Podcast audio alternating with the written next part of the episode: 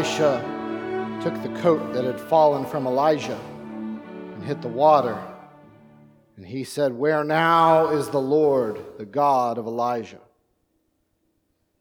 From the book of Second Kings, in the name of the Father, the Son, and the Holy Spirit.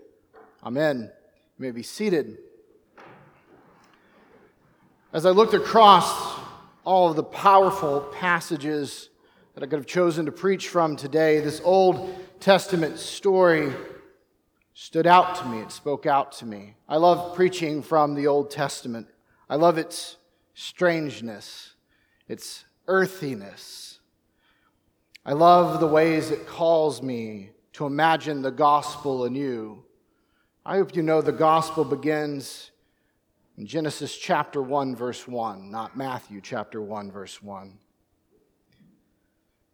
And when I was sitting with this passage of this story, I couldn't help but think about what I think is a great song by Rich Mullins.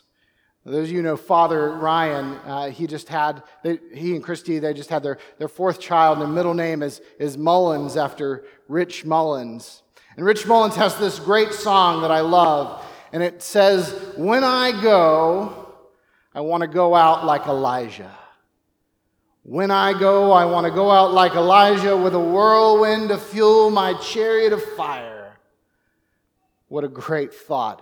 Who doesn't want to go out like Elijah? I've thought about asking Catherine if they, the pallbearers could carry me out of the church to that one when it's my time to go.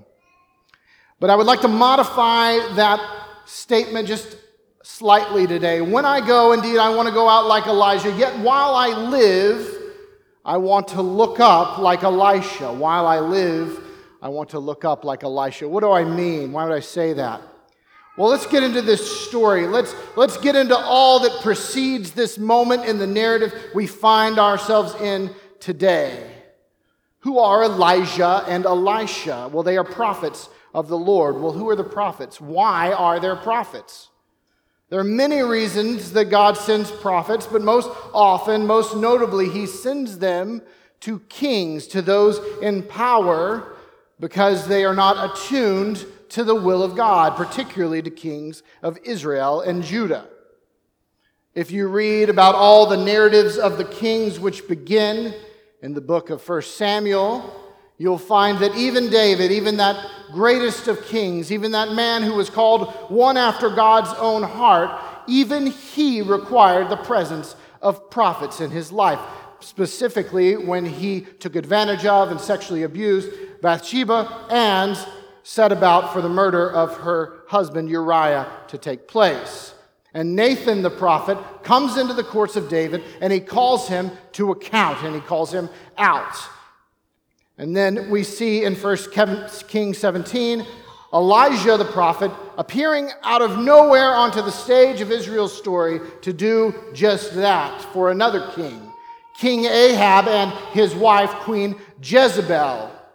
Jezebel and Ahab have gone about throughout the land of Israel, setting up altars to the false god Baal the God they call the God of the high places. So they've, they've allowed, or they themselves have set up all of these altars across the high places in Israel's land. And so Elijah bursts onto the scene. And he tells Ahab and he tells Jezebel not to look for rain. Certainly not to look for it from Baal because he is a false god. And even though he is in the high places, he has no power to send the rain because he doesn't even exist. He says, Also, do not look to it from Yahweh, for he will not send it. See, Elijah's name means my God is Yahweh. My God is Yahweh, and that is his mission, his message. He embodies it in his very name. And until that sentence is said by Ahab and every person in the land of Israel, his mission will not be accomplished. My God is Yahweh. And so he says, Don't even look for the dew for the drought is coming. In fact, it's already here. This isn't like in the Joseph story, which we find in the latter chapters of Genesis, where there's actually a time of preparation, where Pharaoh and Egypt are allowed to prepare for this coming drought. No, this is beginning as soon as Elijah has spoken the words. And after he tells Ahab this, he flees. He flees to a foreign land and he takes up residence with a widowed woman and her sickly son. And through Elijah, God performs the mundane miracle, if there is such a thing, of sustaining the food supply of these three people. And then later, when the widow's son suddenly dies, Elijah places his own body on top of the boy's and he resurrects him. He literally gives his own life to the boy prefiguring the God who not only sustains us, but will bring us back, will bring his people back out of the land of death, and will leverage his own life to do so. After this, after three years of living in exile, Elijah leaves and he returns to Israel and he returns for a showdown. It's high noon in the land of God's people. And Elijah calls out to the Baal worshippers who believe their God owns the high places, and he says, Fine, meet me atop Mount Carmel. I'll see you there, you so called God worshippers of God of the high places. And he says, Call Ahab, call all the witnesses of Israel together. They need to see this. And it's one man against 450. Seems like he's outmatched, but Elijah knows that it's actually his competitors that are at a great disadvantage. Because he knows that their God is a false God, a no God, and a, he turns out to be a no show. And Yahweh shows up in a mighty and majestic way. And Elijah rids the land of the prophets of Baal, the priests of Baal. And he replaces on the lips of the majority of people, My God is Yahweh, that great sentence in his name. But of course, this doesn't go well for him. Jezebel is enraged. And somehow, this man, who was able to stand against 450 prophets, fears the wrath of the queen. And so he runs he heads for the hills. He heads for the hill of Horeb, Mount Horeb. He runs from one mountain to another. And there we get a glimpse of the lonely life of the prophet. Perhaps he had found some friendship for a time with a widow and her son, even been a surrogate father in a way. But now he is alone. What a great privilege to stand as one man against 450 prophets of a false God. What a great weight. What a great responsibility. And it is there at Horeb that Elijah learns one of the most important things we can learn in the stories of the scripture. God, who does show up in those big ways, like he did on Carmel, like he will when he takes Elijah up in the chariot, that same God also shows up in still small voices, perhaps even prefers to do so. For though he can shake the earth in tremors, and though he can send fire from heaven, Elijah encounters him there in none of these, but in the quiet whisper. Am I alone, God? And he listens and he hears. And when he hears that voice, he takes his cloak and he covers his face. What a lovely and a fearsome thing to recognize that the resplendent reality of God's great, glorious presence rests hidden all around us. How wonderful, how awful to recognize that we stride past sacramental, still small voices daily. How great to know that in God we live and move and have our being. How awesome to know that we are never truly alone. And yet, God, our God, knows our needs. He knows our need for encouragement, for friendship, for a face to look upon, for hands to feel upon our back and encouragement, for feet to walk along ours on mission. And so, after Horeb, immediately after Horeb, God sends Elijah out and he finds Elisha working a field of oxen. He must be a wealthy young man Based on the amount of property he is seen to be in possession of and authority over, he must be pretty well off. And Elijah comes up to the boy and he places his cloak on his back. This is a moment of potential identity markation. I don't know if anyone still does this. I haven't been to high school in a long time, uh, but especially you think in those movies in the 50s and 60s, the way you know the girl who's dating the quarterback is that she's wearing his Letterman jackets. She says, I go with him.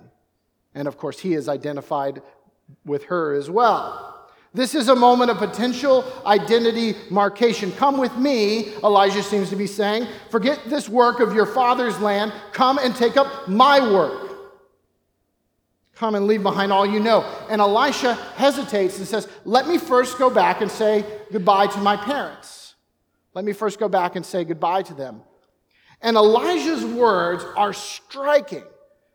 He says to the boy, He's not mad, he doesn't seem to be angry. He says, Go back. What have I done to you? Go back. What have I done to you? Why would I make you a man like myself? Why would I lull you into this lonely life and this lonely calling? And he goes on. But Elisha doesn't return to his parents. The story doesn't tell us he does. It says that he sacrifices all the oxen there. He makes a sacrifice and a great feast. And he feasts with his friends and he prays with his friends there he burns his ships. He leaves himself no safe harbor to return to. And he goes and chases the old prophet and he finds him and he places himself under his tutelage. And for years, he watches this prophet pick fights. He watches this man of God perform many miracles. He befriends the lonely old man.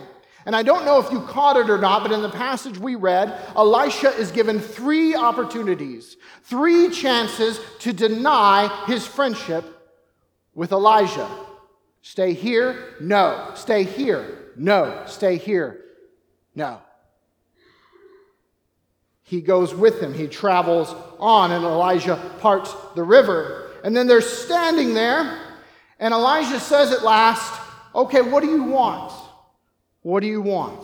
And I don't think he's being cynical here. I think he's asking, as many people do when they get near the end of their time on earth and they want to think about what they're going to do for the people around them. What can they do for them? And that question, what do you want? There's another question lying hidden beneath the surface there. Who do you want to be? Who do you want to be? How can I bless you, but also maybe hidden in there somewhere, should I release you? Should I let you go? Should I let you out of this agreement? We can break the bond here. We can, we can put an end to it. You can be freed from this fellowship. I'm going on. You can be released. Elisha literally doubles down. No. No, Elijah. I want a double portion of your spirit.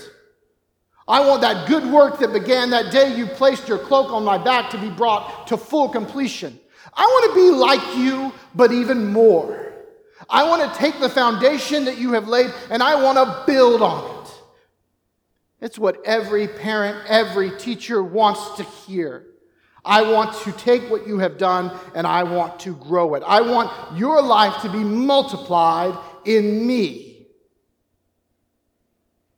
And Elijah says, All right, all right, don't take your eyes off of me.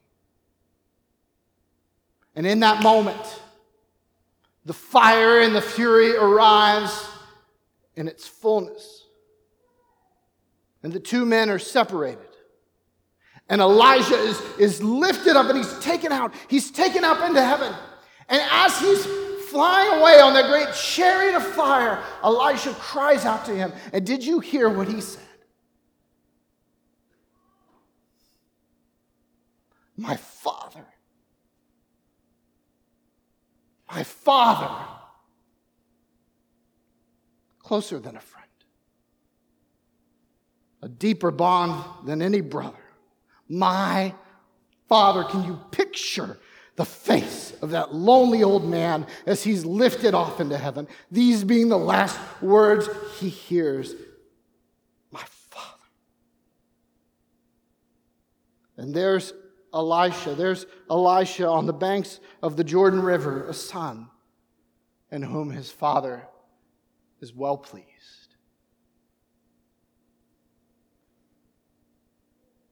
I can picture Elijah there, Elisha there, his on his knees at all that glory now departed. All that great commotion now suddenly gone. The still small voice, the stream of water beside him is all he hears. And he takes up that cloak and he looks at it. And he asks the only real question most of us want the answer to Am I alone? Am I alone now? Except he asks it this way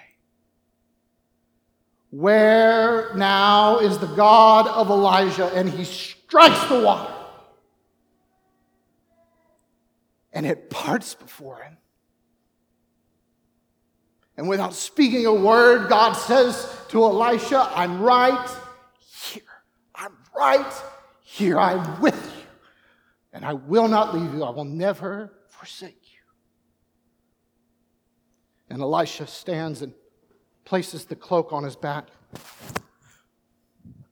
And he heads across the Jordan River to begin his mission in earnest. And what is his mission? It is to proclaim his name, just as it was for Elijah. For Elijah means, My God is Yahweh, and the name of Elisha means, My God is salvation. And just as Joshua before him had crossed the Jordan River in the shadow of Moses, Joshua, whose name means salvation, Elisha now moves across the Jordan. But he prefigures and echoes something even greater. For one day another man will stand upon the banks of the Jordan River. And the one who prefigures him, John the Baptist, one who many said was like Elijah, he will not cast a shadow, he will decrease, because the one who has come is greater than him. The one who has come is greater than Elijah. And his name is Jesus, Jesus, which means Yeshua, Jesus, which means salvation. And he'll cross that Jordan River and begin his own mission in earnest.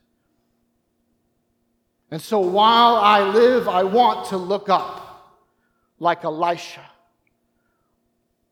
I want to look up and joy and great gladness. I want to look up in seasons of difficulty and despair, and I want to shout as Elisha did, My Father, my Father, be with me. Be with me. Where are you? Are you with me?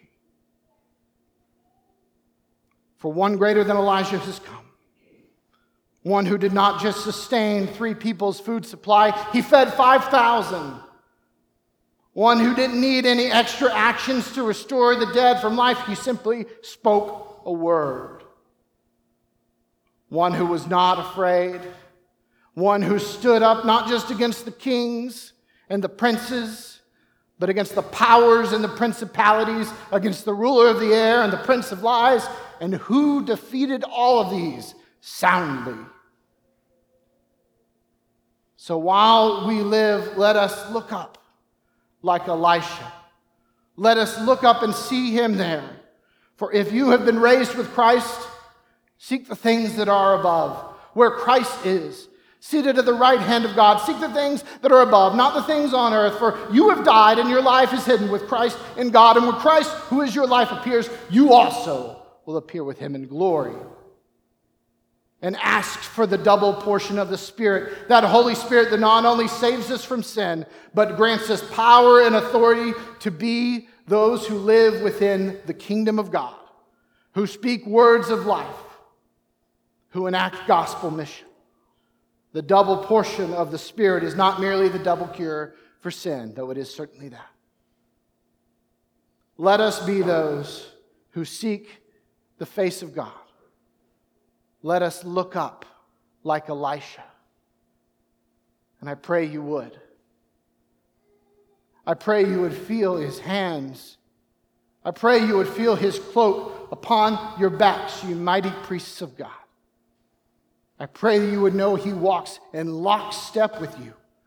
And I pray that you would find him in the quiet places as a still, small, sustaining voice that whispers in your ear, You are not alone, for I am with you. And I, I hope he sends you friends. I do. I do. But what a friend we have in Jesus.